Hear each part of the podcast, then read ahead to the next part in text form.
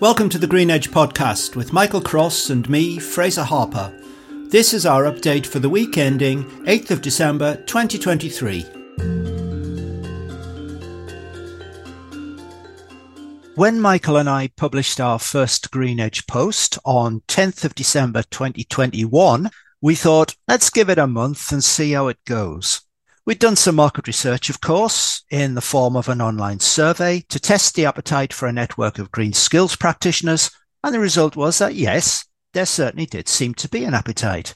So we started turning over a few stones in the green skills stream, examined what we found there and started writing about it. And almost two years to the day later, we're still here. In February 2022, Michael started his monthly reports roundup and five months after that, we started this weekly podcast.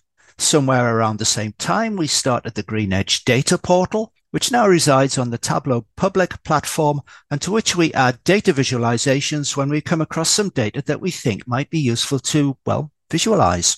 And since December 2021, we've published almost 120 posts together with 30 reports roundups, which contain Michael's reviews of over 820 reports and this is the 71st episode of the weekly podcast.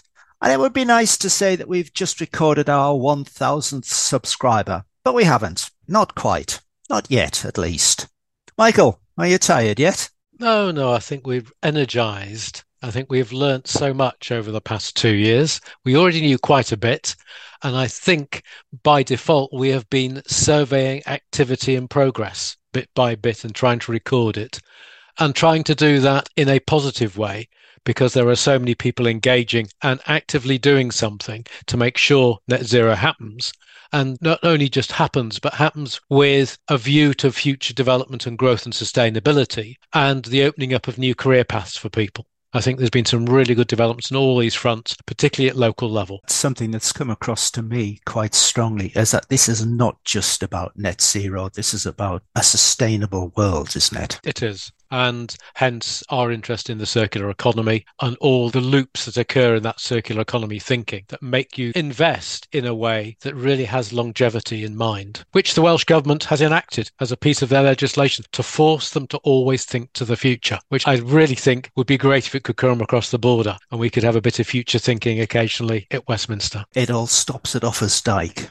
Well, let's move on to this week's post, uh, which is our review of some of the most significant happenings, in our view at least, of the British Green Skills Year. Positives and negatives, of course, but we try to tread a constructive path whenever we can.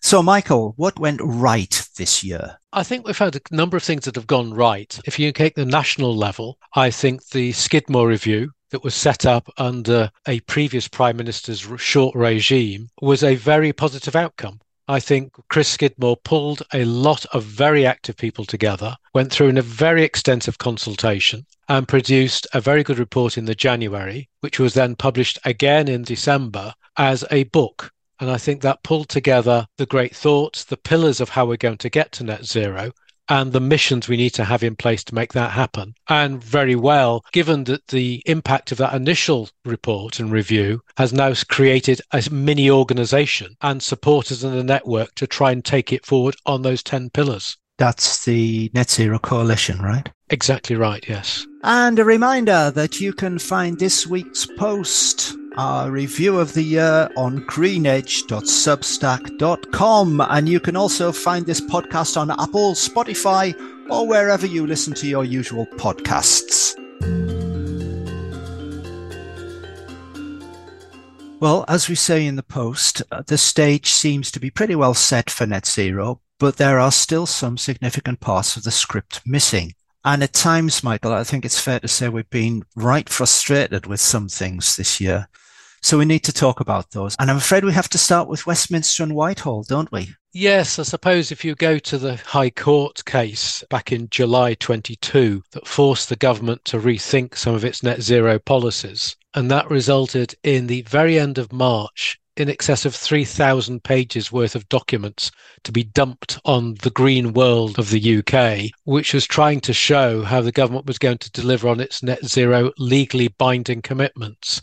And I'm not sure if we came away from that better informed. There were some highlights within all those documents, if you're prepared to dig, around green skills and the progress being made by the Green Jobs Delivery Group and the way it has steered its way through a very turbulent year in ministerial terms. They had the continuity despite they might have had, I don't know, three or four ministers popping in and out at different stages because of the chopping and changing of leadership. But I think they are doing a good job. And I think we'll see the real fruits of that work early in 2024 with the net workforce delivery plan coming into place. And I think that'll be a really important piece of work. I think, though, if we move on to the local area, I think this is sort of going beneath the radar for a lot of people. There have been some very high profile devolution moves from Manchester, Liverpool, Birmingham, London, and the like. But there are three tiers of devolution. You know, the top level is where you have an elected mayor overseeing a functionally economic area. And we've got a number of those across the country. Level two devolution is where you get a single institution without an elected mayor overseeing a functional economic area. And the level three devolution is where local councils seek to cooperate on key agenda items. And this is slowly but surely going into place as we see amalgamations. And with each of those developments across those levels means the devolution of ability to make decisions and deploy resources and funding. It's moving quite slowly. It's slightly uneven. But if again, if you went through the autumn statement with detail, there were quite some long lists of further devolution activity to at least level two, and in some cases level three, and extending level three areas like in North Tyne in the Newcastle area. So we see that as a critical part of the infrastructure to get resources and capability into place around net zero and sustainability. So I think it's a positive move. And give Michael Gove his due. He has stuck to that despite being hampered on a number of fronts and being hampered, I think, on the size of the budgets that have been given to levelling up. He has pursued that with the four budget heads, which come to about 10 billion over five years. So positives there. I have to say I'm a bit more black and white about the role of central government than you are, Michael. I think the need to get back to a sustainable planet is way too big of an issue to be run by politicians and central government. But you and I do have a slight difference on that. But you brought up the subject there of local empowerment, much of which, admittedly, is still in the hands of politicians. But we would hope they're in a position to have a better view down the rabbit hole. Let's move on and talk about specifically local things. Let's talk about LSIPs and LSIFs and LEAPs and LEPs and other things beginning with L, shall we? Yes. Well, the LSIPs, which are the local skills improvement plans, were all delivered in May of this year. And a number of very brave people have sought to try and bring them together, some using artificial intelligence at the Department for Education, and others beavering to create dashboards to allow them to have informed decisions about priority skill areas I think they've been good because they've created common data sets, common understanding, and coalitions at local level of colleges, politicians, and employers to try and drive the labour market in a more efficient way and to make it more responsive to what's actually going on the LSIFs, or the local skills improvement funds, which are backing the outcome of the skills plans themselves. And within all of that, we also have local area energy plans, which are detailed plans, usually with five year time horizons, that are looking at the specific investment decisions around key technologies to allow that area to move to net zero.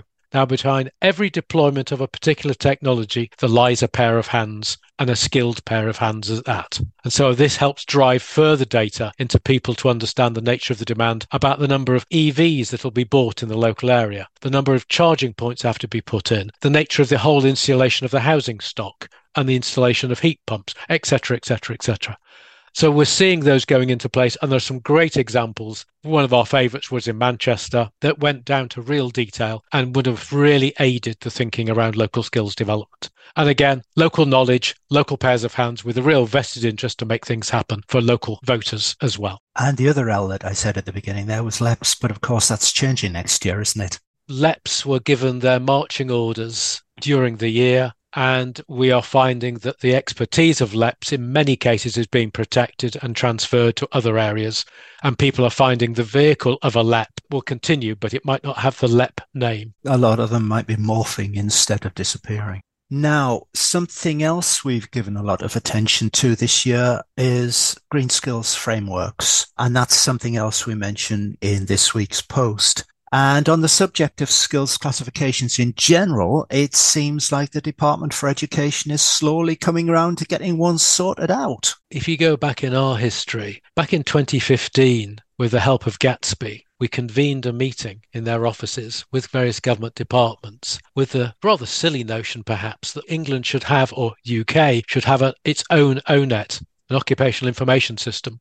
And people thought, oh, this is a good idea. And now we are hitting 2024, and there's a good chance we might actually get to one, which will allow us to have a very disaggregated and detailed data set to allow us to understand skills, skills progression, activities and tasks and competencies, and a common language. It will revolutionize, I think, our understanding of occupations and how occupations grow and develop and change our current SOC system doesn't allow us to do that in enough disaggregated way. We labour under the idea that there are only 360 occupations in the economy. Most modern occupations listings would give you at least a thousand for an economy the scale of the UK, like you find broadly in the United States or in Germany, and then allowing you to understand how those occupations evolve and change, which allows you then to get into education and training issues the UK SOC, it was never set up to be a skills database. It was set up for data gathering around salaries and other things. You're right. And also, if we walk across the water into Europe, there's the ESCO system as well, with its competency database developed from national occupational standards. I think we now have a good position on occupational standards, courtesy of IFATE, the apprenticeship overseeing body. And if we could move some of their data more into more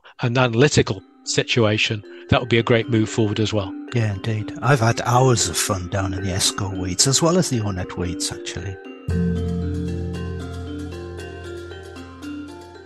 Right, Michael, the final question is what are the big things we're looking for in 2024? I think the biggest thing that will shape most people's perceptions and actions during 2024 and skills will be the Green Jobs Delivery Group Workforce Plan. I think that'll be a fundamental document.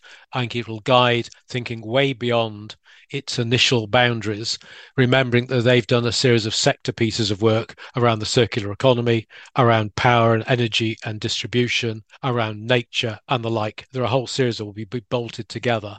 And it'll be the first time we'll start to see critical occupations that are common across all of these areas.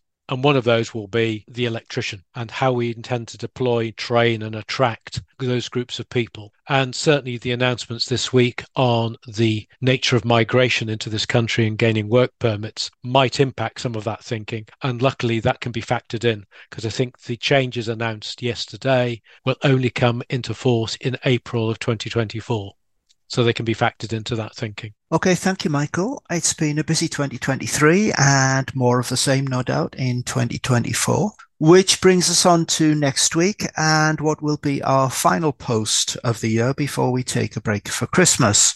And in it, we'll be looking forward in particular to our Green Edge priorities for the year ahead, who we're working with, and what we'll be doing. Join us next week and we'll tell you more. Thank you for listening to this Green Edge podcast. This podcast series accompanies the Green Edge newsletter, to which you can subscribe at greenedge.substack.com. The Green Edge is produced by Blue Mirror Insights.